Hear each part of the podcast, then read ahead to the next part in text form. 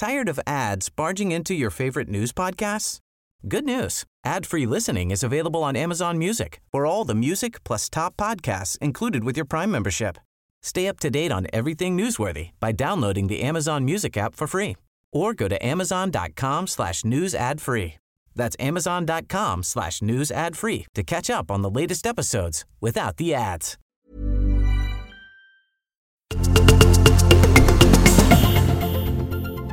...262 mål gjorde Håkan Loob i elitserien i ishockey. Bara två spelare, Lars-Gunnar Pettersson och Magnus Wernblom, har gjort fler genom tiderna. Men sett till mål i snitt per match är Loob nummer ett i elitserien och Svenska Hockeyligan. 262 som i 26 i andra.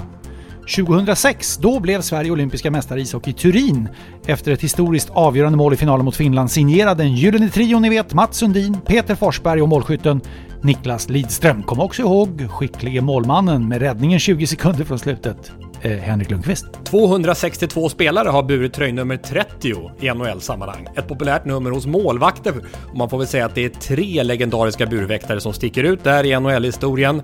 Utav dessa 262 alltså. Martin Brodeur, Ed Belfour och Henrik Lundqvist. Där var ni igen. 262 poäng är rekordet i totala antalet poäng i All-Star-matcher i basket i NBA. Rekordinnehavare? Michael Jordan förstås. 262 poäng alltså. På 14 All-Star-matcher blev det för Air Jordan.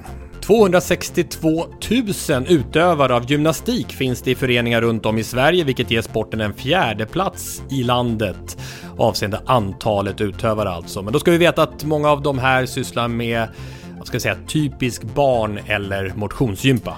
262 poäng gjorde Sydafrika totalt under det senaste världsmästerskapet i rugby när nationen för tredje gången blev världsmästare. 262 hits är rekordet under en säsong i den amerikanska baseballligan MLB. Japanen Ichiro Suzuki svarade för det 2004 för sitt lag Seattle Mariners. Ja, och för de icke baseball-initierade, en hit innebär alltså att man får träff på bollen och kan springa en bas utan att bli bränd. Suzuki? Motorcykel, motorcykel. Ja, men du, det, jag känner igen det från sporthuset tidigare faktiskt.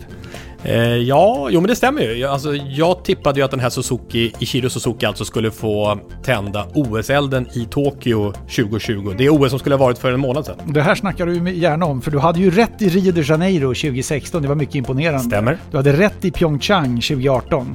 Då gissar du dock på Kim, vilket väl... Inte lika imponerande. Vilket de flesta väl hade gjort med om det handlar om ett sydkoreanskt namn. Och nu är alltså gissningen för OS 2021 då Suzuki. Mm. Eftersom baseball återkommer också som idrott i OS och att Suzuki då blir en faktor och jag tror det även när OS flyttas fram då till 2021 att det kvarstår! Just det. Det blir en olycksbombning som definitivt har med baseball att göra. Det, det stryker jag under. Just det, senare. Det blir spännande att höra vad du har att berätta där Lasse. Låt oss starta i rätt ände. Här är eh, mycket välkomna är ni dessutom till Sporthuset avsnitt 262.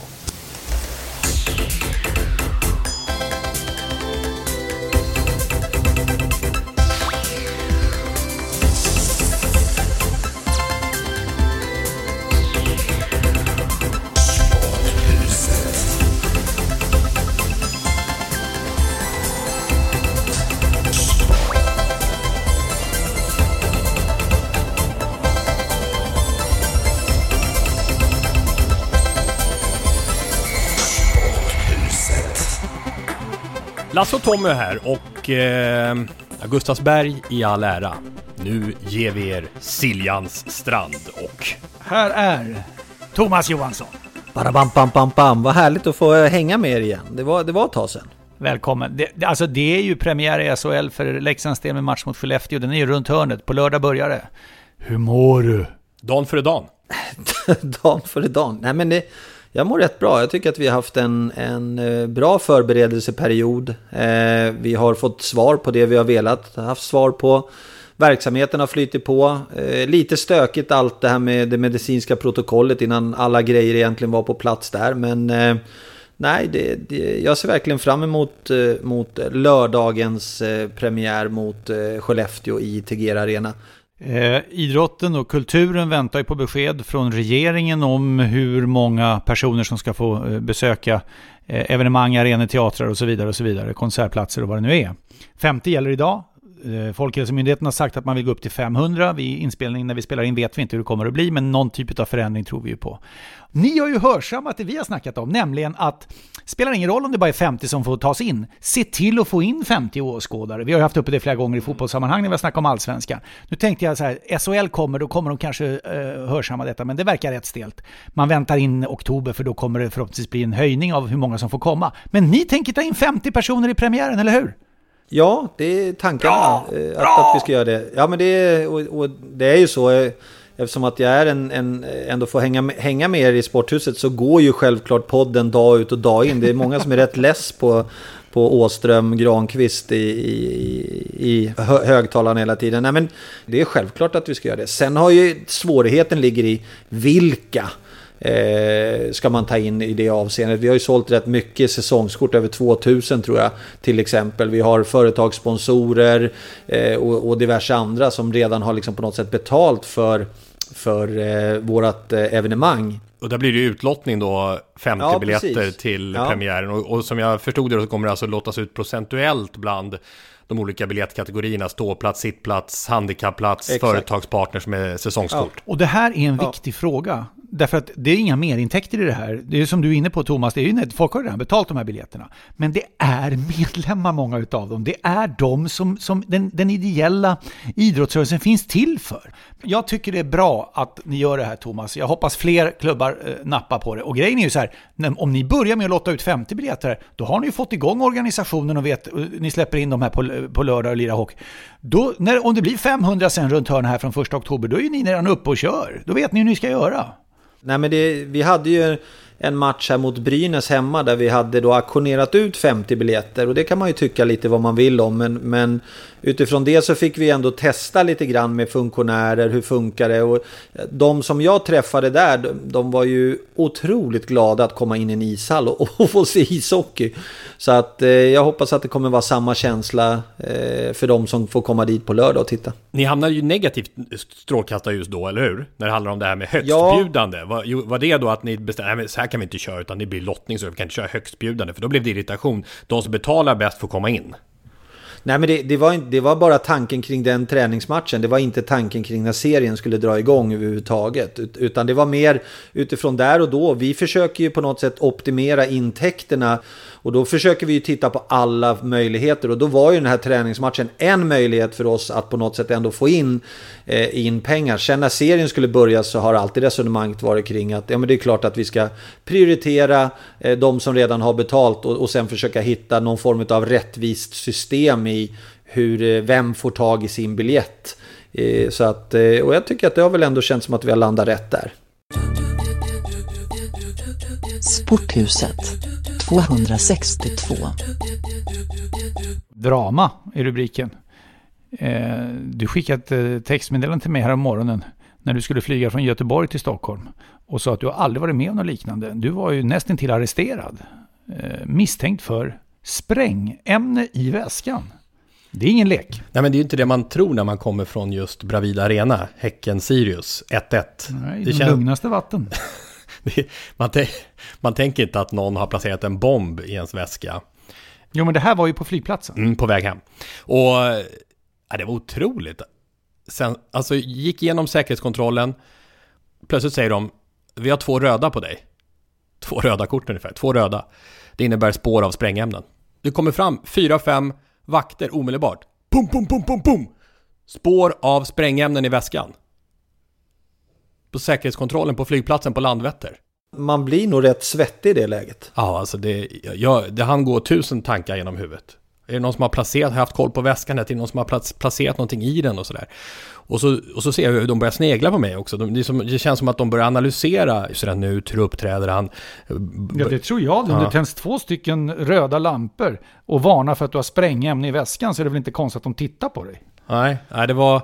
Men vad var det? Hur kan det vara så? Ja, och så kom det fram en eh, dedikerad person då som sa att eh, eh det vi ska göra nu det är att vi ska visitera dig. Eh, du ska tömma ut alla dina grejer, skorna bort och allting och sen så kommer det bli ett förhör också här vid sidan. Eh, och då gjordes allt det där då. Och sen startade det här förhöret och plockade ut varenda grejer då. Så hade jag några mediciner med mig med sån här Alvedon och jag har lite ont i ryggen ibland och lite sådana grejer. Så ut med alla de grejerna och analysera de här förpackningarna och så. Och leta, leta, leta efter vad det här var för spår av sprängande. Mycket förhör också om har, har du umgås med någon jägare på sistone? Har du varit ute och jagat själv? Apropå spår av sprängämnen då. Och på arenan, vad har du träffat på för folk där? Du här, hade 30 kilo älgstek med dig, då är det svårt att hävda något annat kanske. Men de hittade ingenting, så de har ingen förklaring till det. Men som jag fattade så var det ändå målfoto på att jag fick flyga. För att det är ju lite otillfredsställande för dem. De får upp två röda på maskinen, det innebär spår av sprängämnen, men de hittar ingenting. De letar och letar och frågar ut, men de tycker ju att min story... Dessutom kom Daniel Wernmark, alltså linjedomaren, precis, de hade gått lite vid sidan med mig. Jag satt ju där som... Jag såg ju väldigt from ut, uh, darrig. Och då gick Wernmark förbi och sa Åström, hur går det? Och det gick inget vidare just då. Så, men då förstod de på något sätt att det stämde det här att jag hade varit på fotboll och sådär. Men äh, de, till slut släppte de mig. Hon sa det. Hon sa det. Jag har ett glädjande be besked. Du behöver inte stanna här. Det blir ingen polisanhållan och så vidare. Utan vi, eh, vi släpper dig. Det här känns... Och så sa hon det som fick mig att tänka på Lasse Lacka-jingeln. Nämligen. Det här är också ett bra test för våra maskiner. Om de är rätt kalibrerade. Ja, uppenbarligen var de inte det. Men, men, men eh, hur lång tid Va? tog den där historien då? Hur länge satt du där? Nej, det var väl eh, en halvtimme ungefär. Åh, herregud, vilken tur att du var ute i god tid. Ja, jag var, det, han precis. Men hon sa ganska tidigt, det var schysst, när går ditt plan? Ja, ja, så de visste hur de skulle. Ja. Men jag tänker så här, tänk om det hänt på Tom Bradley, Tom Bradley International Terminal oj, oj, oj. På, i Los Angeles, eller om det hänt i, i New York. Då har det varit kört. Eh, eller Domedovo i Moskva. Och, och då, då, hade det inte varit så mycket för att göra. Då hade du suttit inne nu. Tommy, vart det, vart det liksom konstaterat att du hade ett ämne på något sätt? Eller var det att det var felinställt? För det kan ju ha varit din Armani-parfym som gjorde avslag, det vet man ju ja. inte. Om kalibreringen lite... inte stämmer, då blir man lite så här, okej, okay, vilka medel har den tagit på då? Och tar den på rätt medel utifrån att den är felkalibrerad? Jag har också hört om den här nya Armani-parfymen med lite nitroglycerin i. Det lär tydligen vara en hejdundrande succé va? Nej men tydligen är det en del kemiska, apropå mediciner och sådär, så finns det eh, kemi där som kan ibland krocka med sprängämnen. Det är hjärtmedicin ja. som innehåller ja, nitroglycerin. Ja. Det var hur är det med blodtrycket? Ja, det är bra. Men det är jobbigt också mitt i samtalet när hon säger så här, känns det jobbigt det här? Då känns det ju inte bättre när hon säger Det är en bättre fråga när hon frågar när planet ska gå faktiskt. Ja. Ja, nej, de lyckas inte reda ut det. Så att eh, det var bara, jag fick studsa vidare. Jag kanske får tacka Daniel Wernmark för det, att han kom in som eh, mitt men vadå, alibi. Att men vadå, jag överhuvudtaget hade jobbat med fotboll. Jo, men, men vadå? Är det så att alla som jobbar med fotboll går fria från alla misstankar? Nej, alltså? men det är klart om jag säger så. Jag kommer direkt från en knarkaffär här i, i, i Nordstan. Det är ju sämre info. Jo, men alltså... Ja, nej, jag, jag, jag fattar inte vad det har med saken att göra. Och om du gjorde det skulle du väl knappast säga det. Då hade du nog hävdat att du var på fotbollsmatchen. Vadå, de kände igen Daniel Wernmark då? Ja, ja, han är ju en av de största linjedomarna. Ja, där kommer den assisterande domaren! Ja, tjena. Lägg ner. Wernmark var väl för övrigt den som fick en sån här banger kastad precis intill sig. Ja, sprängämnen. Mellan, ja, exakt. Så han, han är ju något av... av han är misstänkt på något. Nej, men han har ju varit väldigt nära. Det var mycket otäckt. Jag tror han fick en hörselnedsättning, undrar om inte den är ja. kvar för honom. Eh, det var ju en avbruten fotbollsmatch mellan eh, Syrianska och AIK.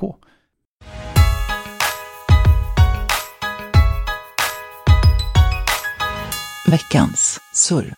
September månad, gränsande till oktober är en underbar tid för alla som håller på med vinteridrott i Sverige. Och för lagidrotter eh, så är det inte bara hockeyn här, utan vi snackar ju nästan till om att alla lagidrotter ska rullas ut och det är många spända frågor nu som finns hos alla som har förberett sig och preparerat sig. Det är nu vi närmar oss att få svar på hur väl förberedda gängen är. Mm, och handbollen har ju redan startat, herrarnas handbollsliga. Och idag, just idag, den här torsdagen, så startar också damernas handbollsliga. Och det är faktiskt flera som har hört av sig till Sporthuset och vill ha tankar och tips om eh, handbollen. Men nu har vi Thomas här, så vi får ta det. Vi får följa upp handbollen. Vi har inte lyckats få till någon handbollsexpert till den här sändningen.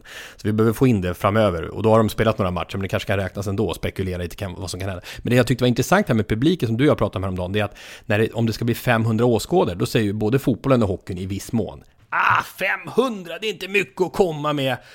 Men vi, vi kan ju ta in tusentals och vi har så många så- sålda säsongskort. Men tänk dig handbollen, innebandyn, basketen när de kommer in. För dem är det ju ljuv musik om det kan bli 500. Många av de lagen har ju 500 som sin Ja genomsnittssiffra. Så 500 istället för 50, det är som, det är som natt och dag Ja, för dem. ja. Alltså grejen är så här, det, det, det är ju rätt många som, som det är ljuv musik för och som det kommer vara eh, suveränt. Vissa kommer ju inte ens kunna hålla avståndet då.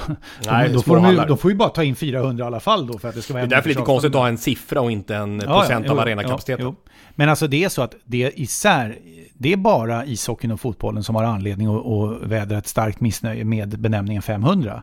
Nästan, möjligtvis större konserter, det är klart fyller du Globen eller Tele2 Arena eller Ullevi på en konsert så är det klart att då är 500 rätt lite. Och så några handbollsklubbar och så som har mer i snitt. finns ju såklart några som sticker ut, men generellt sett så är det för breddidrott, motionsidrott och de allra flesta idrotter ett positivt och bra besked. Men det har ju hela debatten och diskussionen har ju förblindats utav högljuddheten från fotbollen framför allt. Där SEF har ju paraderat i olika åsikter och, och synpunkter. Vilket de ska, för de måste försvara sina klubbar, det är helt rätt. Men vi har, det har ju alla gått på, det är ju ingen som har tittat på bredd. Hur mycket utav tidningsartiklarna som har skrivits, krönikörerna som har skrivit i den här frågan, har pratat om bredd och motion? Alldeles för få. Handboll, du kan det mesta Thomas, men jag misstänker att eh, du hellre ändå funderar kring hockeyn. Jag tänkte topptips. Seriesegrare, SM-final, SM-guld. Låt oss hålla oss till det. Det är ju ändå på något sätt grunden. Vilka vinner serien? Vilka lag går till SM-final? Och vilket lag vinner SM-guld? Vad, vad kul det ska bli med ett SM-slutspel förresten, för det lär ju bli av 2021 i alla fall med tanke på den härdsmälta som vi fick 2020. Vad, vad har du för tankar? Seriesegrare 2021. Luleå. SM-final spelas mellan Örebro och Luleå. Vinnare av SM-final 2021. Örebro. Du kände hur alla satt på helspänn. Kommer han våga hela vägen med detta galna tips? Det gjorde han.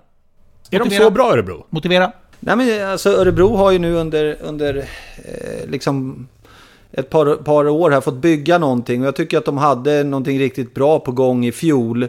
Ett år till med, med, med det sättet som de jobbar på. Eh, Niklas, Christer Olsson, Niklas Eriksson, Christer Olsson och Jörgen Jönsson. Det, det känns spännande att följa. Jag tycker att försäsongen också har visat att de har hög kapacitet i sin grupp. Eh, så att jag, jag tror att när det kommer till kuppspel då tror jag målvakterna i det fallet kommer bli avgörande. Och där om jag tittar då på deras motståndare i en SM-final så har de Rautio, en, en rutinerad 35-åring och eh, eh, Wahlstedt, en, en yngre förmåga eh, i Luleå. Och, och det känns som att där kanske Örebro då blir det lite vassare Eh, laget. Men sett till att ånga på i 52 omgångar och spela på en hög nivå kväll ut och kväll in med, med eh, Bulans sätt att på något sätt driva sin spelidé. Det, det, det tror jag Luleå kommer vara starkast i. Och det är spännande att, att uh, Thomas tips landar in där. Vad tror du Tommy? Jag kommer fram till ungefär samma sak som Thomas, fast inte Örebro då, nämligen HV71. Egentligen av samma skäl som du är inne på Thomas. Nämligen det här med, eh, jag tror att Luleå passar bättre för serien. Och de vann ju överlägset förra säsongen. Vi vet inte vad som hade hänt i ett slutspel, men jag tror att de hade kunnat vinna guld. Jag hade dem som guldtips förra säsongen i kraft av Joel Lassinantti som ju var, får man säga, kanske seriens bästa målvakt.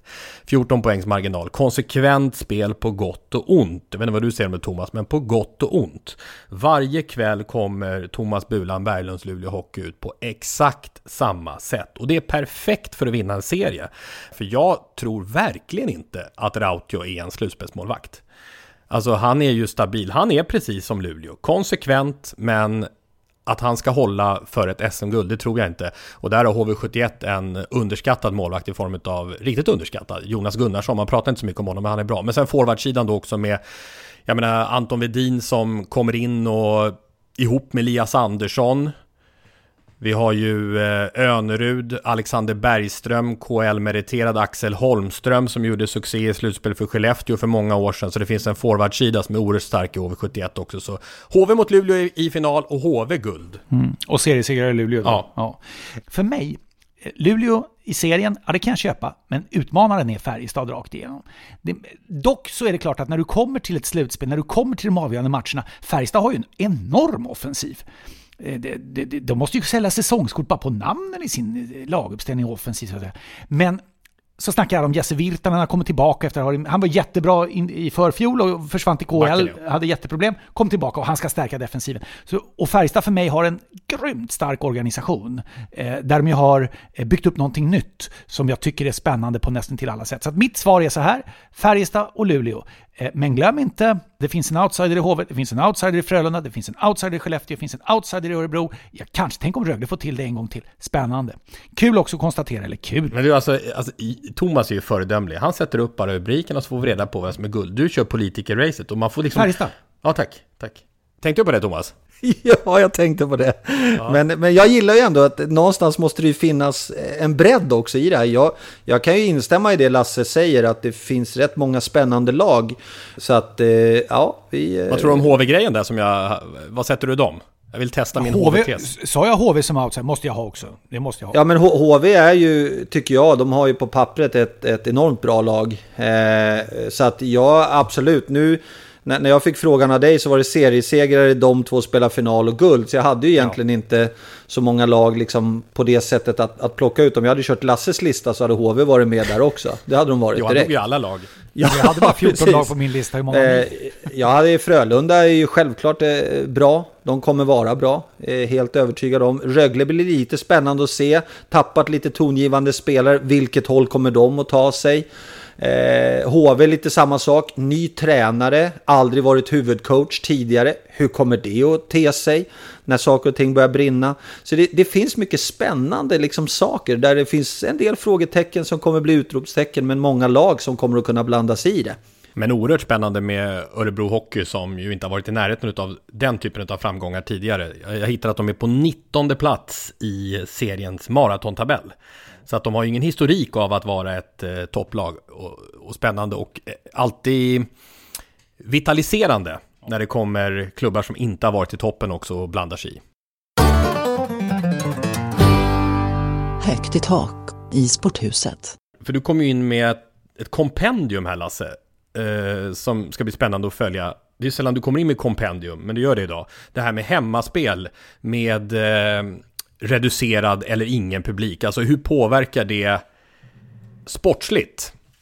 Så är ju frågan. Och vi hade ju uppe det redan förra veckan Exakt. när det handlar om, eh, ja då var det fokus på fotbollen för det är det som har spelats hittills. Ja, och då var det Robert som hörde av sig och sa att eh, det har ingen, publiken har ingen som helst betydelse för den sportsliga framgången över tid på längre sikt. Och då tänkte jag så här, nej men gud vad tråkigt om inte publiken har någon betydelse överhuvudtaget. Herregud, vi gör en sportpodd för en sportpublik och den betyder inget. Herregud, blev jag ju helt lik. Jag, jag ringde ju dig efteråt och sa, nu kan inte jag sova, det här går inte. Så tänkte jag, kan det verkligen stämma att det är på det här viset? Så att, då ringde jag ju, för jag klarar ju inte av statistikberäkningar och sånt där själv, så då ringde jag ju... Då ringde jag ju... Sören Holmberg? Ja, Sören Holmberg. Ja, jag ringde till Göteborg dock. Det är nämligen min, min polare Ulf, civilingenjören, va? Eh, som, som gör massa Chalmers och sådär. Men i alla fall, och han är ju blåvit. Va? Och nu slog ju IFK Göteborg Falkenberg, så han var ju, som, han var ju kvittrare när jag svarade och så vidare. Så han gick igång på det här. Vet du. Och, eh, för jag sa att, hur är det med, kan man, kan man plocka fram någon statistik? Och då sa han så här, ja men det är väl fullständigt självklart att de bästa lagen är bra oavsett förutsättningar. Bayern München bör ju ha chans att vinna tyska ligan även om de spelar i tre graders motlut en hel säsong, sa han. För de har så duktigt lag, så kvalitetsstarkt och så vidare. Så det tyckte inte han var någonting att mäta egentligen, det måste vara så. Men har det haft någon betydelse? Så han gick igång med det här vet du, med en intensitet som en vinkelslip. Vet du. Så var det. Så nu har vi statistik på eh, eh, på segrar i, och oavgjorda matcher såklart också då, i de fyra stora ligorna under fem säsonger. Så det handlar alltså om Premier League, Serie A, La Liga och Bundesliga. Under fem säsonger så har vi statistiken hur har eh, den här fördelningen utav hemmasegrar och bortasegrar sett ut med publik under vanliga säsonger respektive utan. Och materialet omfattar 7230 spelade matcher varav drygt 400 är utan publikt. Drygt 400 av de här 7200 är coronamatcher eh, i grund och botten. Och då är det så här att antalet hemmasegrar med publik under de här fem säsongerna är 46 procent. Utan publik under corona 41 procent, så det har sjunkit från 46 till 41. Oavgjorda i princip samma. Antalet bortasegrar var 30 procent i matcherna med publik under fem säsonger. Utan är siffran 36. Det vill säga, det ökar bortasegrarna från 30 till 36. Så det är alltså... Eh, eh någon, vad kan man dra för slutsatser av det här då? Nja, det är ju inte så många. Utan slutsatsen som går att dra är att det finns en, en tendens, en trend som tyder på att det är fler bortasegrar och färre hemmasegrar. Och det tycker jag är ändå viktigt att säga, att det finns en förändring. Och så är det trots allt drygt 400 så kallade coronamatcher vi har i systemet. Eh, av totalt i den här, i den här som, som Ulf har, har gjort, 7230 spelade matcherna. Ja, det är ju en... Kolla på kompendiet. Ser Ja. du rubriken där? Ja, jag Corona versus, Versus normal. normal. Och sen kommer hela genomgången här med staplar och diagram och... Det var imponerande att du var så kortfattad med tanke på kompendiets storlek. Jo, men alltså jag kan, jag kan fördjupa mig också. Jag kan fördjupa mig, men grejen är så här. Du Tommy jobbar ju med, med eh, Jonas Eriksson, fotbollsdomaren som var med här i den allsvenska sändningarna och pratade om vad som har hänt med domsluten. St- eh, när man bara räknar antal straffsparkar, det är fler för bortalaget nu än vad det var med publik. Eh, när man räknar antal gula kort, eh, Eh, det är fler på hemmalaget än vad det var när, när, när publiken var närvarande och så vidare. Så att det är saker som händer. Och det här är ju ingångsvärden i när vi ska prata sportsliga förutsättningar också.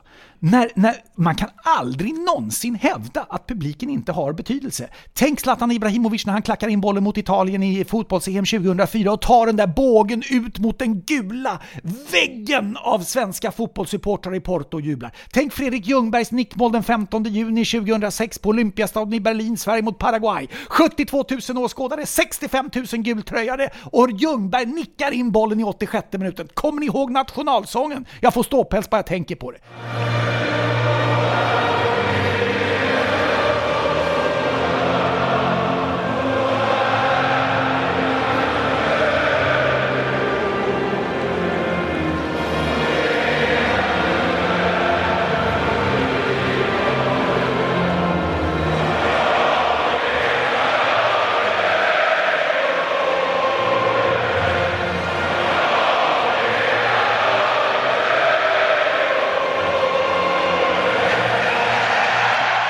Minuter kvar i Berlin. Utmana, utmana. Elmander från höger igen, utmanar sitt försvar mitt på planen, han har höger in i position, gör en överstegsfint på alla Ronald- Ronaldinho faktiskt. Kommer med in spelare, Albeck nickar bollen bakåt och där är svenskt läge och vi kommer! I mål! Äntligen! I mål! I mål! Henke Larsson, nej det är Ljungberg är det, Ljungberg! Ljungberg! Fredrik Ljungberg! Och vilket målarbete av Albeck! Och Sverige gör mål! Sverige gör mål i Berlin! I 88 minuten kommer det! Vad viktigt! 88 minuten! Och nu hörs 45 000 som 345! Jag förstår att du har fått priset Lasse. Jag förstår att du har fått priset. Men publiken är ju allt! Ja, vad ska man säga efter Lasses eh, eh, enorma brandtal här? Eh, Jag, jag är också rätt övertygad om att publiken har en stor betydelse. Det är självklart när, när och den påverkar ju liksom alla, både aktörerna i, i form av spelares känslotillstånd, energinivå, eh, domarnas sätt att hantera saker och ting. Så att eh, jag är övertygad om att publiken har en, en stor betydelse i, i, kring dem. Men en intressant detalj, i Tyskland, i Bundesliga, så har alltså andel- andelen bortasegrar ökat från en tredjedel, alltså typ 32 procent, 33, till varannan. Efter, med, utan publik så vinner bortalagen väsentligt mycket mera, från var tredje match till varannan. Det är en jätteskillnad. Allsvenskan i fotboll, andelen hemmasegrar procentuellt sett eh, det här spelåret eh, 20, eh, 2020 eh, har eh, hemmasegrarna jämfört med fyra tidigare sammanlagda statistiken eh, minskat från 45% vinster hemma till 35%. Vad beror det på? Eh, det, det kan säkerligen, men det, det, det här är ju incitament och delar man kan diskutera och spekulera kring. Men att dra en självsäker slutsats och slå fast att så här är det, nästan omöjligt. Ja, imponerande, mycket imponerande genomgång Lasse. Eh, Och vi ska släppa dig nu Thomas, för eh, du har ju hektiska dagar nu fram till premiären. Men vi måste ju förstås höra avslutningsvis, vad blir Leksands signum 2020? Ni hamnade ju på kvalplats neråt förra säsongen. Och det blev aldrig något kval med anledning av coronapandemin. Jag tror att vi kommer få se ett Leksand som spelar en underhållande ishockey. Eh, men spelar en bättre defensiv ishockey som också kommer göra att vi inte eh, kommer att hamna i de här svackorna som vi hade under fjolårssäsongen. Så att ett, ett jämnare Leksand sett över 52 omgångar. Vi hörs en liten bit in på säsongen här, eller? Ja men det gör vi absolut. Eh, ta hand om er så, så hörs vi framåt. Samma. Lycka till. Hej. Du också. Hej. Ja. Hej. Tack, hej hej.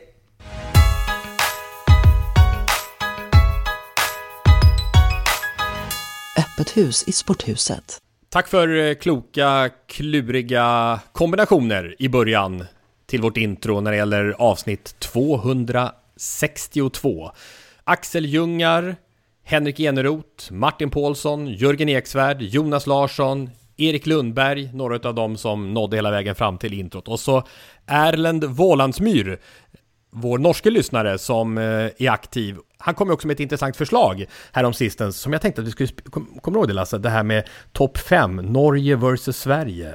Vi gillar ju lister. Duell. Vi gillar ju lister. Och jag tror att både vi på den svenska sidan gränsen och eh, vårt brödrafolk på den norska sidan gärna kommer med lite nålstick och lite, lite, lite hets om man säger så. För det tycker vi är lite kul att hetsa varann. Men vi, vi är ju brödrafolk i grund och botten trots allt.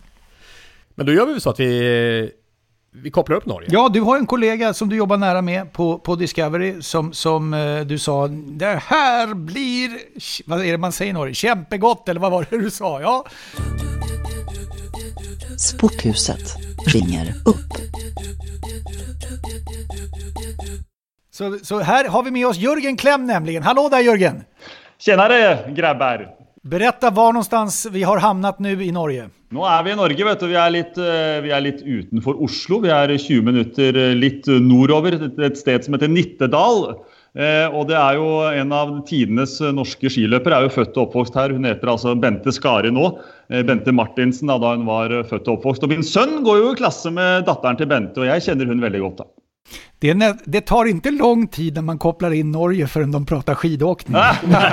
det, Vad tog det? 22 ja, sekunder det, är bland, det är bland det första som sker. Eh, Men härligt att höra att det går i, i arv där också när det gäller talang. Ja, det är bra. Men du är mer som, eh, som Lasse, hockey och fotboll, eller? Ja, det er to idretter jeg elsker å kommentere. Og så har egentlig Lasse og jeg jo litt eh, samme bakgrunn, for jeg er jo veldig interessert i innebandy, da. Jeg vet jo at Lasse var jo tidlig ute der i AIK i tidlig periode, som jeg har hørt. og jeg har jo startet flere idrettslag, eh, nå sist i Nittedal her, og på syv år så er vi over 400 spillere i en klubb som heter Nittedal. Eh, Norge förresten, eh, vi pratade ju om fotbolls-EM för något avsnitt sen med Hasse Backe. Och eh, ja, Norge och status inför EM 2021. Ja, Nå er det på tide å få et mesterskap. Det er vel 20 år siden eh, EM med Norge. Og nå er jo muligheten da med denne playoff-kampen. Jeg så det var eh, Regjeringen i Norge i dag skal ta en avgjørelse da, om trolig svar på om det blir kamp i Oslo den 8. oktober mot Serbia. Eh, det håper man på. Eh, og så vinner man den kampen her, da, så er det jo da Skottland eller eh, Israel er det ikke da, da i en finale da også hjemme. Så, men det er jo første kampen mot Serbia som er vrien og vanskelig, syns jeg. Men eh, jeg vil jo påstå at det norske landslaget Det er mange år siden at Norge har hatt et så godt landslag med eh, Eh, de stjernene, jeg må bruke det ordet vi har nå. Se på han Braut Haaland i Dortmund. Det har vært en eventyrlig reise fra han dro eh, Molde via Salzburg og så da til, til Dortmund. Han pøser jo inn mål. Og uh, Alexander Sørloth i tyrkisk fotball nå, han er jo neste nå. Han har jo på en måte gått forbi King. King tror jeg blir vraka til Serbia-kampen. Eh, for nå er det, og, og spisser, det har vi jo flust av. Og så har vi Ødegaard, da, som har vært litt skada, var ikke med i Nations League. Men han også er jo enorm fotballspiller. Jeg tror at han kan kanskje gå inn og ta en plass på Real Madrid. Altså. Jeg, jeg, jeg sier såpass, for at han jeg har sett på han, vært på landskamper, hadde med sønnen min, så sa jeg til sønnen min Kasper, nå må du se på Ødegaard. Se på bevegelsen han. Følg med på han, hvordan han driver. Altså Det er en annen idrett enn det noen nordmenn har gjort på haugevis av år. Så jeg er optimist, og det syns jeg skal få lov til å være òg. For det norske landslaget nå begynner å ta form, og det er en fem-seks klassespillere. Och Lasse Lagerbäck. Ja, og Lasse Lagerbäck, han er fin. Men han, han ser jo ikke så mye på norsk fotball. Da. Det var jo ganske interessant å høre på han. For han, han er ganske stram. Han holder seg til den kjernen på 18-20 mann. Og det de er, litt skeptiske til, er at han ikke ser på Eliteserien. Han, han reiser ikke rundt og ser på.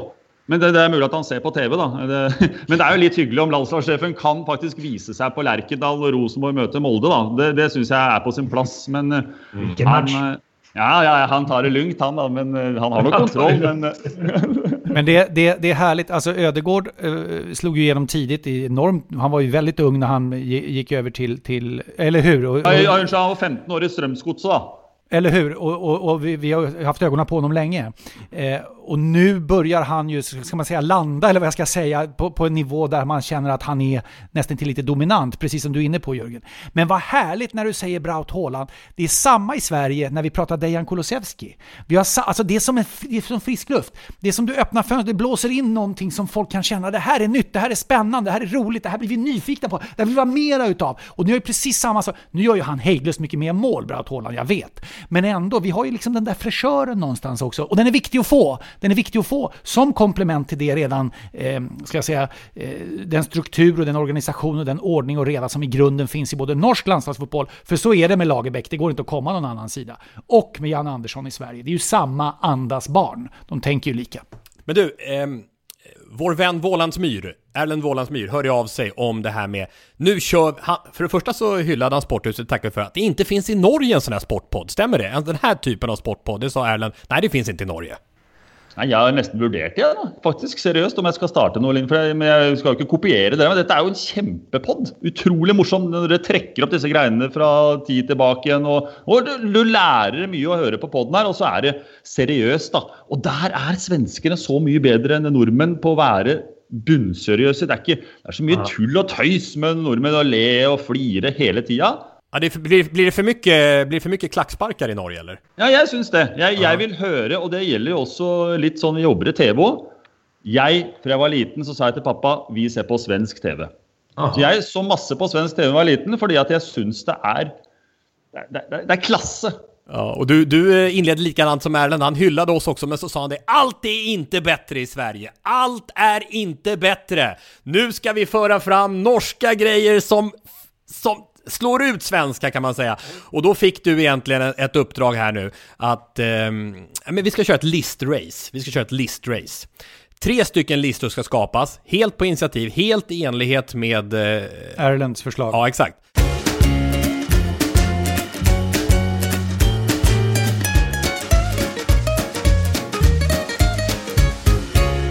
Sporthuset listar. Topp 5 svenska idrottsfiaskon genom tiderna i norska ögon som tillhör Jörgen Klem. Vi börjar med femte plats. Da har jeg valgt OL faktisk i ishockey i 2018. For jeg tenkte det var litt morsomt å ha litt en, en nyere arrangement. Jeg var jo der sammen med deg også. Jeg syns eh, uh, at svenskene der gikk ut mot kvartfinalen mot Tyskland. Altså Tyskland de overrasket stort, men det var en fiasko. Ja, mener noen. Andre mente at Tyskland var gode også, men uh, det var jo et OL uten NHL-spillere. Likevel så skal Sverige slå dette tyske laget. Og, så jeg har plassert den som nummer fem. På fjärde plats? Da fikk jeg jo Det er jo egentlig den kjærlighetsbomben som dere hadde en gang fra 1985. Den svarte onsdagen. Da var jo ikke jeg mer enn eh, åtte år gammel, da, men jeg har jo skjønt at dette var jo en enorm mulighet for Sverige til å komme seg til VM i 1986 i Mexico. De hadde vel et ben i VM, men det røyk helt på oppløpet. Og ta med oss at det 80-tallet også var jo ganske svakt eh, sånt sluttspill for, for, svensk fotball. Altså jeg, har, jeg har plassert den da, på, på fjerdeplass. Og det var veldig artig å høre i poden dere så når dere prata om den hendelsen der, da. På bronsplats, eh, Jörgens lista över största svenska idrottsfiaskon. Da är det navnebror Jørgen Brink och Sprekken i 2003 i ski-VM, hvor han da ledet överlägset overlegent eh, foran Alska, Alsgaard og han Teichmann som eh, gick eh, bak. Och plutselig så stoppet det helt opp for Sverige. Jeg husker jeg så dem på TV.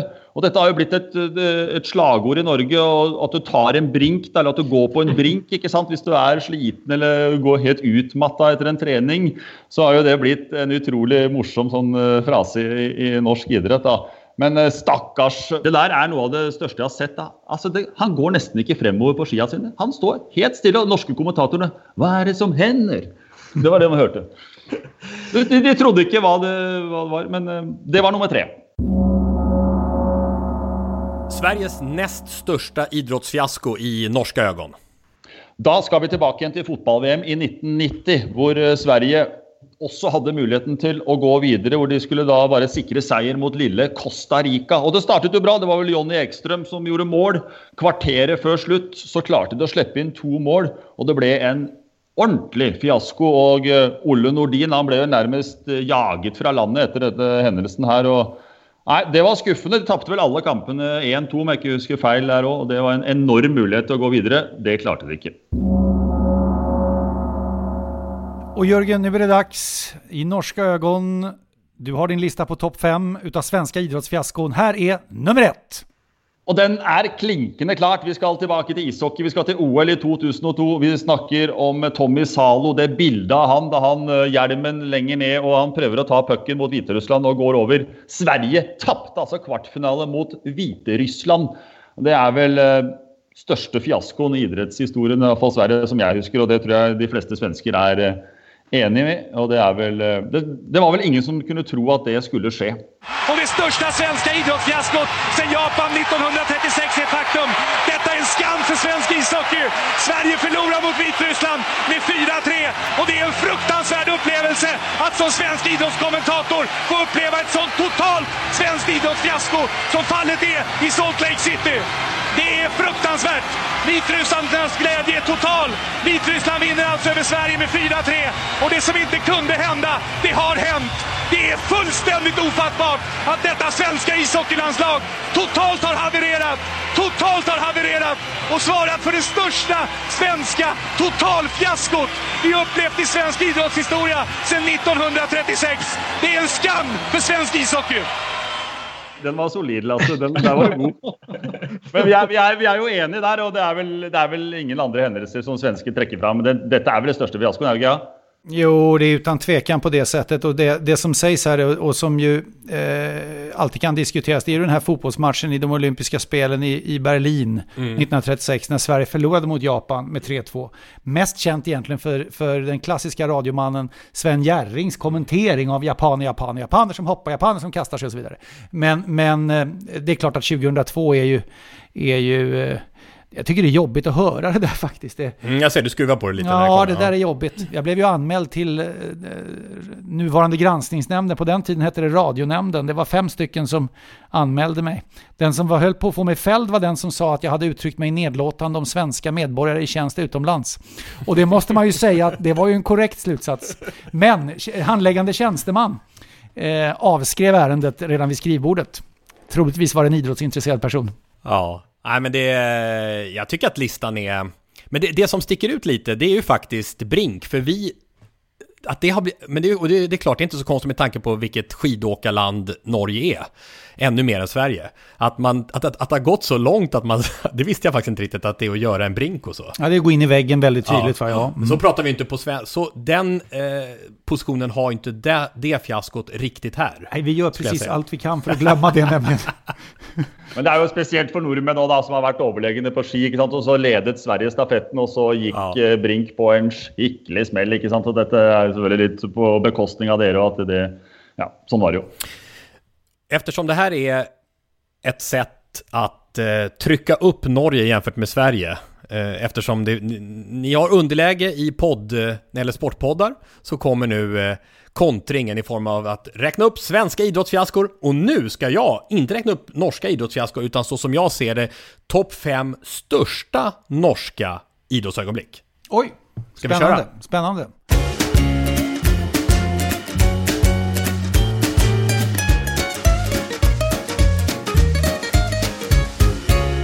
Sporthuset listar. Topp fem största norska idrottsögonblick i Tommys version. På femte plats.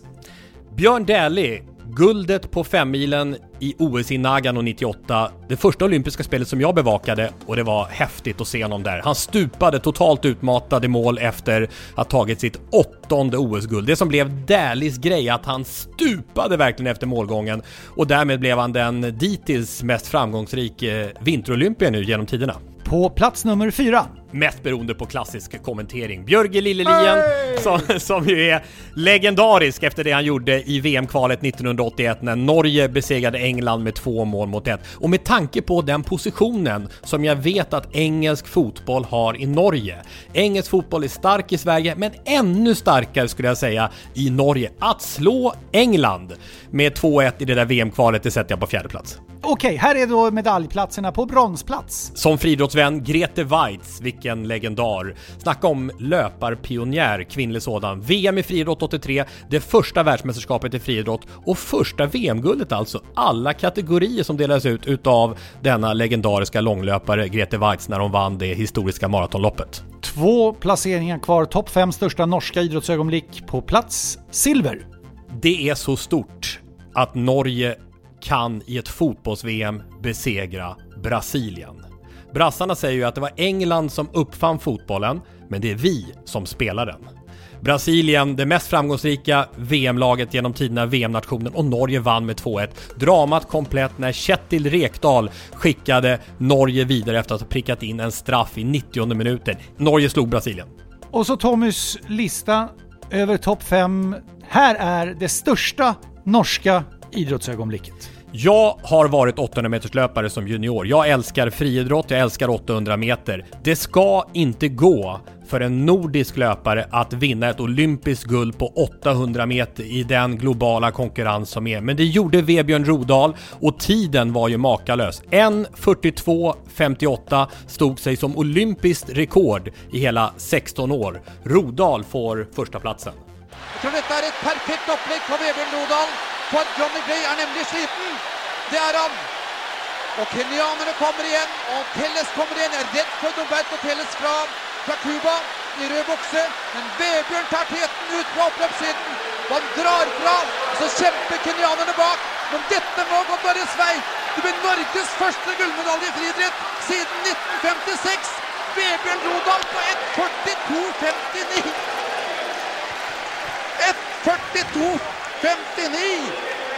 Vebjørn Rodal er olympisk mester på 800 meter! Det er ikke til å tro. Man tror det knapt selv. Ja, dette er jo fantastiske minner. Jeg husker jeg var i militæret faktisk og så det løpet der. Da var det akkurat uh, kommet der opp. og jeg synes den Lista di er jo kjempemorsom og, og, flott. da, Tommy. og Jeg må jo si at jeg var jo i Marseille og så Norge-Brasil. Da var jeg der som supporter sammen med tre andre kompiser. Wow. Så, ja, det var wow. Det var helt vilt. Det hadde jeg aldri trodd jeg skulle oppleve. og Det var det, var det sykeste jeg har opplevd hele mitt liv, mitt liv da, da, den der straffa gikk i mål. Jeg, jeg husker ikke så mye. Det var, eh, men det var, det var liksom nasjonaliteten og følelsen da med 15 000 nordmenn i Marseilles gater før kampen, og etterpå var det jo helt vilt. altså det var... Men den er stor. Eh, Norge-England 2-1. Bjørge Liljen. Altså, tenk deg den kommenteringa, hvor mye den har Ja, hur, hur, ser, hur ser ni på den i Norge, den kommenteringen? Ja, Den går en dag i dag. där folk liksom eh, snakker om det. Jeg har jo en T-skjorte hjemme hvor jeg har hele teksten på brystet med alt han sier. faktisk.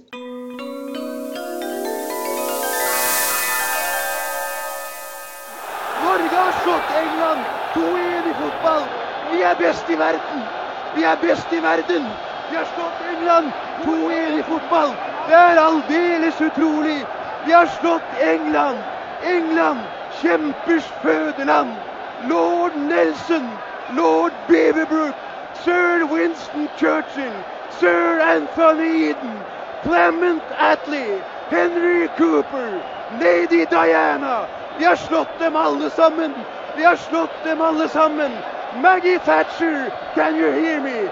Maggie Thatcher, jag har ett budskap till dig mitt under valkampen. Vi har ett budskap till dig. Vi har slått England ut av världsmästerskapet i fotboll. Maggie Thatcher. Om de, som de säger på ditt språk, i boksebarene runt Madison Square Garden i New York. Your boys took a hell of a beating. Your boys took a hell of a beating. För Maggie Thatcher. Norge har slått England i fotboll. Vi är bäst i världen!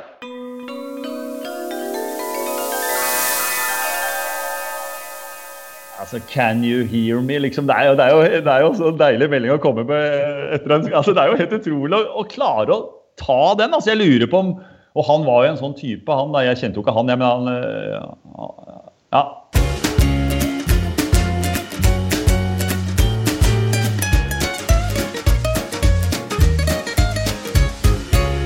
Sporthuset listar. Nu, Jörgen, är vi på jakt! Vi vill sno, vi vill ta, vi vill ta över norska idrottsstjärnor som vi önskade vara svenskar. Nummer tre. Ja, da tar vi en som eh, herjer nå. Vi må innom fotballen. Eh, Erling Braut eh, Haaland, jeg må ha med han. og Han får bronse. Altså, den utviklingen han har hatt på kort tid. Har altså pøst inn skåringer. Det skal bli moro å se nå. Om man eh, kan eh, yppe seg med Lewandowski som Bayern München. Han skåra vel 34 mål. Haaland hadde 13, men betydelig færre kamper. Han er et monster. Han er en type fotballspiller vi ikke har eh, sett på lenge i norsk fotball, og internasjonal fotball. Han er jo jeg vet ikke, Er han topp fem i Europa nå med spisser? Ja, syns jeg i hvert fall. Nummer två. Norska idrottsstjärnor just nu som gärna tar över till Sverige.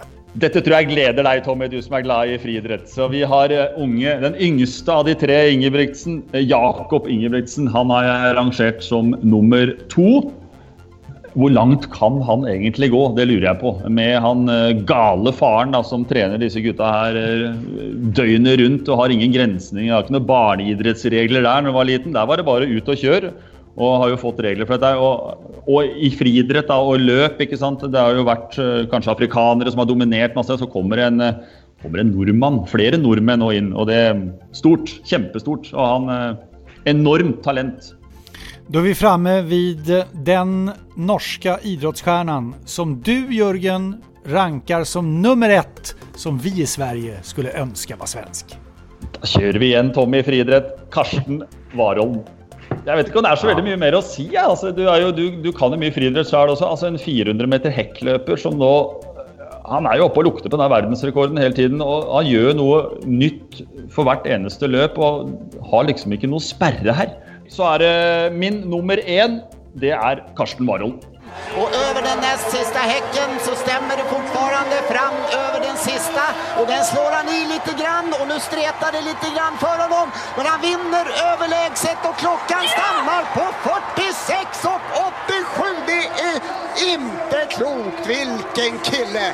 Det blev inte ett eh, det blev inte ett världsrekord, men han förbättrar Europarekordet. Han förbättrar den näst snabbaste tiden i världen. Han är sanslös! Ja, han är helt otrolig, Karsten Warholm. Han är i en fullständig klass för sig och vilket lopp han gör! 46,87. Ja, men det här med Warholm och Ingebrigtsen, men framförallt Warholm skulle jag säga ändå, det är ju, ja men Ingebrigtsen, det är ju ändå en uthållighetsidrott där Norge har traditioner. Alltså det är hjärta, lungor och springa 1500 meter. Men 400 meter häck, det är ungefär som vi hade Rodal tidigare och nästan ännu värre. Vi pratar alltså, han är bättre än Edwin Moses. Fattar ni? Edwin Moses, fullkomligt dominant på 400 meter häck. Och Kevin Young, som har haft världsrekordet med marginal, kommer om ingenting oförutsett inträffar, att bli av med världsrekordet i Varom. För det här vi hörde nu, det är ju från Bauhausgalan nu, eh, och det var alltså i rejäla vindar. Och springer man 400 meter häck ett varv och det är mycket vind så förlorar man mycket tid på det. Man vill ha ganska vindstilla. Hade det varit vindstilla, där då inför tomma läktare i och för sig, så kanske var bra att det inte kom då, så hade det blivit världsrekord. Så här har vi en blivande världsrekordinnehavare på en distans där Norge och Sverige och nordeuropeiska länder egentligen ska vara helt chanslösa. Och dessutom den här Wow, vilken stjärnstrålglans, vilken utstrålning, vilken artist. Han står på startlinjen och jagar igång publiken, när det är publik. Och pushar igång alla, slår sig för bröstet och är, har den här star quality, precis som Duplantis har också. Men du Jörgen, vilken suverän del av sporthuset du har blivit i och med detta. Vi har, ingen, vi, vi har liksom ingen tröja att skicka eller någon pin eller något sånt där. Bra, kanske... Det er jo utrolig gøy å bli spurt. Tusen takk for at jeg fikk lov å få- få være med sammen med to flotte sportsjournalister som dere er, som jeg har fulgt i mange år. og Det er jo litt sånn forbilder for meg, dere. Altså, så dette er jo bare gøy. Vi ser fram emot att få återkomma till det Jörgen när vi behöver... Ja, bare ta kontakt igjen, og så kanskje jeg, Tommy, prater litt med deg angående den norske utgaven av noe Sportshuset. Det har jeg tenkt på, jeg ville, men det kan vi ta en annen gang. Men dette var eh, utrolig gøy at jeg fikk lov å være med, i hvert fall. Så får dere ha en eh, strålende dag videre, så prates vi. Detsamma, ha det gott! Stort tack Jörgen Hej, gott. hej då, hej då! Ha det!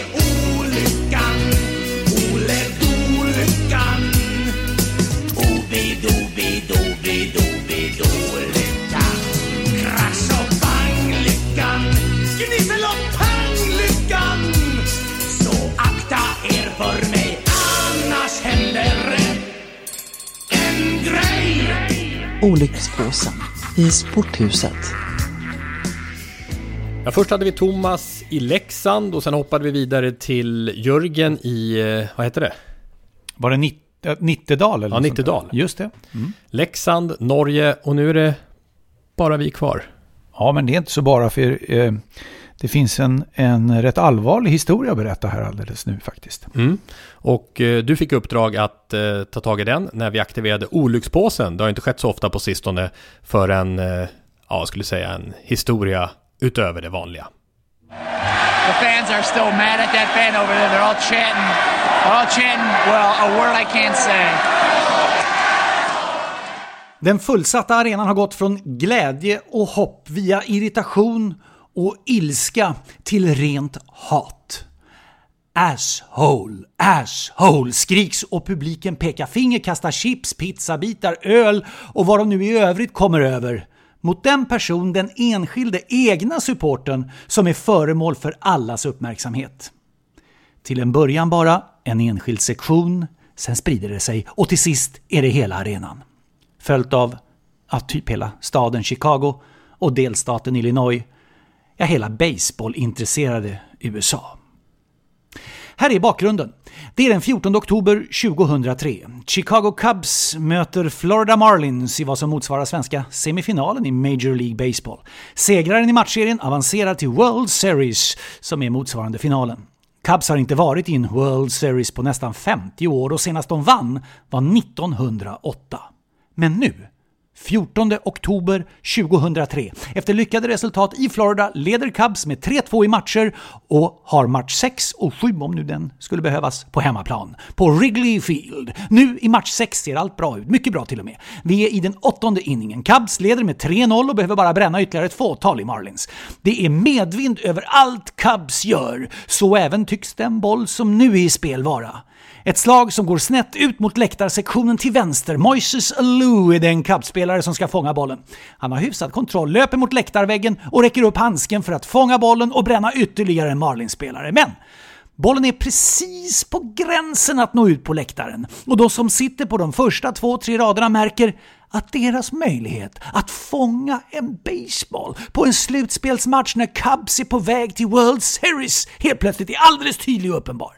Några blir i och för sig passiva, de vill inte träffas av bollen, men flera armar, de är rätt många, sträcks ut mot bollen. Och det ser ut som den ska hamna just en liten bit in på läktaren, men plötsligt det är en blåsig dag det här. Det är ofta det i Chicago. Så tar vinden tag i bollen i sista stund och puffar till den bara en liten aning. Så just när Lou ska fånga bollen vid läktarkanten så sträcks en hand fram och träffar. Alou missar. Han blir irriterad, viftar med armarna och repriserna börjar rulla. Vad hände egentligen? The umpire's all over it. The umpire right down there, Mike Everett's on the play. That's awfully close to fan interference right there. If a Lou has to reach into the stands, it's fair game for the fans to catch the ball. If the fan reaches out over the field, then it can be ruled fan interference. That is very, very close. Händelsen får stor påverkan på matchen. Cubs spelare gör individuellt sämre ifrån sig, Marlins kommer tillbaka, vänder matchen och sen faktiskt vinner de match 7 dagen därpå, går till World Series och slår New York Yankees över sex matcher. Det är en annan historia det att berätta. Men där vi är, i match 6 på Wrigley Field så ökar trycket mot den åskådare som zoomas in. Han som fick handen på bollen och förstörde Alous möjligheter att fånga den. The fans are still mad at that fan over there. They're all chanting. They're all chanting, well, a word I can't say. Det kastas saker mot honom. Säkerhetspersonal kommer till hans plats. Sektion 4, rad 8, plats 113. Där sitter Steve Bartman. 26 år, stark Cubs-supporter, själv mycket omtyckt och ansedd kunnig baseballtränare i en förort. Han förs till slut ut från läktaren under rop att döda honom, det var så, döda honom, hamnar han i ledningscentralens rum. Senare på kvällen smugglas han ut bakvägen. Någon känner igen honom, han tvingas fly tillsammans med säkerhetspersonal till en lägenhet som faktiskt hör till en av Cubs säkerhetspersoner. Och där, tillsammans med en fjärrkontroll, sitter Steve Bartman och går igenom alla sportkanaler du kan tänka dig och ser, ja han ser sig själv. Efter att ha varit tyst, nästan apatisk och egentligen inte begripit, så ser han nu att det är han. Just han som är den supporter som förstört Alous möjligheter att fånga bollen. Det var ju så många som sträckte sig efter den. Var den verkligen inte på läktaren? Nej, vindpusten hade förändrat läget. Steve Bartman förstod nu att han var måltavlan för allas hat. Here's the play they're talking about. Look at that right there, a fan interference. There's the guy right there. The fan definitely, without doubt, changed the momentum in that game. Watch as an average citizen becomes public enemy number one in Chicago. Hans namn, adress och bild läckte såklart ut. Polisen bevakade bostaden för att förhindra attacker. Han kunde inte komma till jobbet. Han var tvungen att gömma sig. Och via sin svåger så nådde han ut med ett meddelande. There are few words to describe how awful I feel uh, and what I have experienced within these last 24 hours. I've been a Cub fan all my life and fully understand the relationship between my actions and the outcome of the game. To Moises Alou, the Chicago Cubs organization, Ron Santo, Ernie Banks, and Cub fans everywhere, I am so truly sorry from the bottom of this Cub fan's broken heart. Steve Bartman fortsatte att hålla sig undan. Hatet övergick till ilska, men hotbilden fanns kvar och media i Chicago, Illinois och i hela USA jagade honom. Men han höll sig konsekvent undan.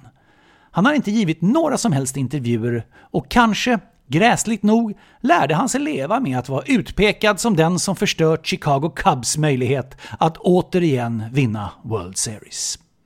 Men så, 13 år senare, 2016, så sker det som ingen trodde var möjligt. Efter 108 års förbannelse så vann Chicago Cubs World Series. Och i efterspelet till den gigantiska framgången för hela staden och möjligen också delstaten så kontaktade Chicago Cubs Steve Bartman. Han bjöds in till Wrigley Field och fick motta en World Series-ring, ni vet beviset för vinsten, med sitt namn ingraverat. På så sätt sattes en ömsesidig punkt för vid den tidpunkten mer än 12 års utsatthet för Steve Bartman, som i en kommentar var stolt över utmärkelsen, men som ville återvända till ett så lugnt liv som möjligt med sin familj och sitt arbete i finansbranschen i Chicago. Vi avslutar olycksbombningen om Steve Bartman med Associated Press sportkrönikör Jim Litsky, som efter det att Bartman fått sin ring sätter slutpunkt för den här berättelsen. By giving him a ring. And by the way, his name is engraved on the side of the ring, which was an extra cool touch. I think they did, you know, what they should have done. This was a meaningful gesture, but it was a win-win situation. I think fans have forgiven Bartman even before the World Series championship. That was sort of the the trigger for everybody else that still felt they should hold a grudge to let go. I think this makes it official now. The Cubs are kind of, you know, putting their hand on his head and blessing him and saying he's okay.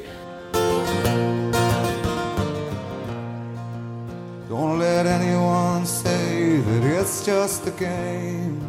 For I've seen other teams and it's never the same. When you're born in Chicago, you're blessed and you're healed. The first time you walk into Wrigley Field. Our heroes wear pinstripes, heroes in blue. Give us the chance to feel like heroes too. Forever we'll win, and if we should lose, we know someday we'll go all the way. Yeah, someday we'll go all the way. Ja, stort tack eh, Lasse för eh, en så omtumlande berättelse. Som vände, som vi vill att det gärna ska göra från olyckspåsen, ändå till någonting fint på slutet. När eh, Steve Bartman hedrades avslutningsvis när Cubs, för de har ju varit någon slags förbannelse eh, kring att vinna, apropå den här musiken på slutet också, att äntligen då så fick de vinna efter sin långa väntan. Och då kom hyllningen till Bartman och han fick, eh, ja han fick ju en mästerskapsring va? Ja, exakt. Med sitt namn till och med inskrivet då. Precis Mm. som att han hade varit med och, och, och vunnit.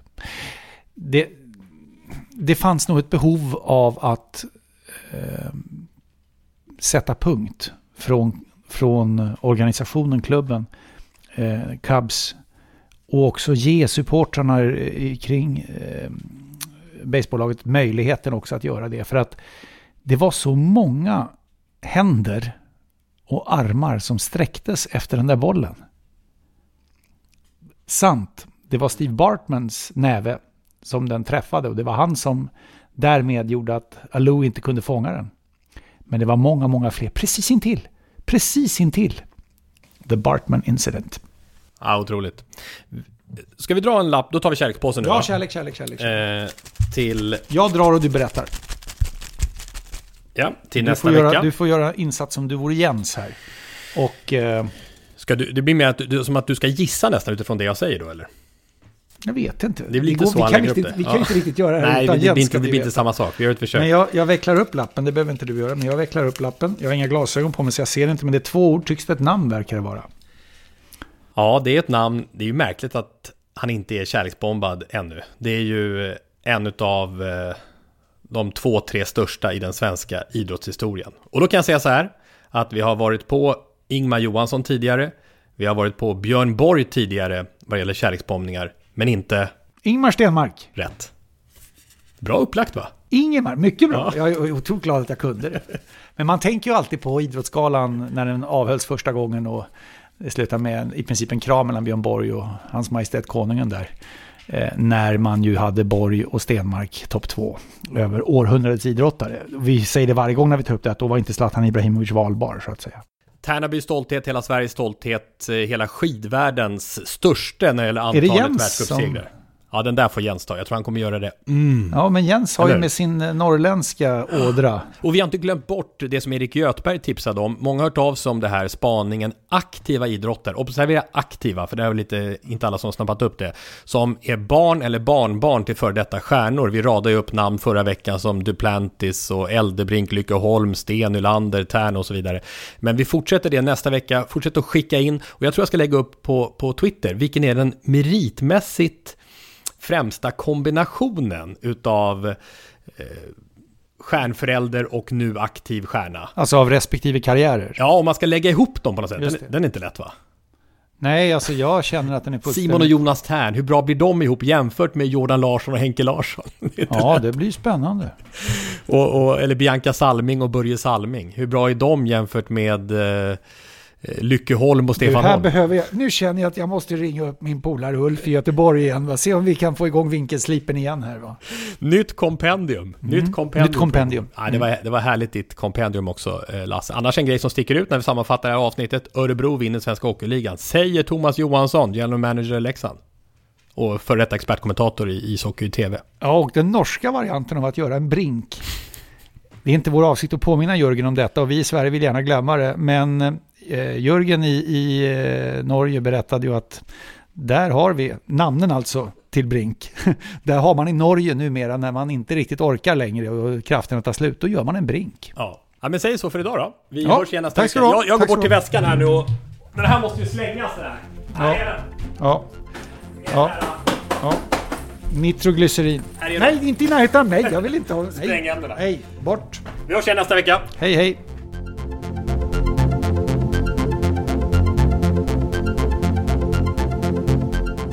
Sporthuset produceras av Tommy Åström och Martin Söderberg. På webben sporthusetpodcast.se Jinglar gjorda av sånggruppen Sonora, Patrik Oman, Jonas Jonasson och Albin Blomgren. Hörs nästa vecka, Jippi.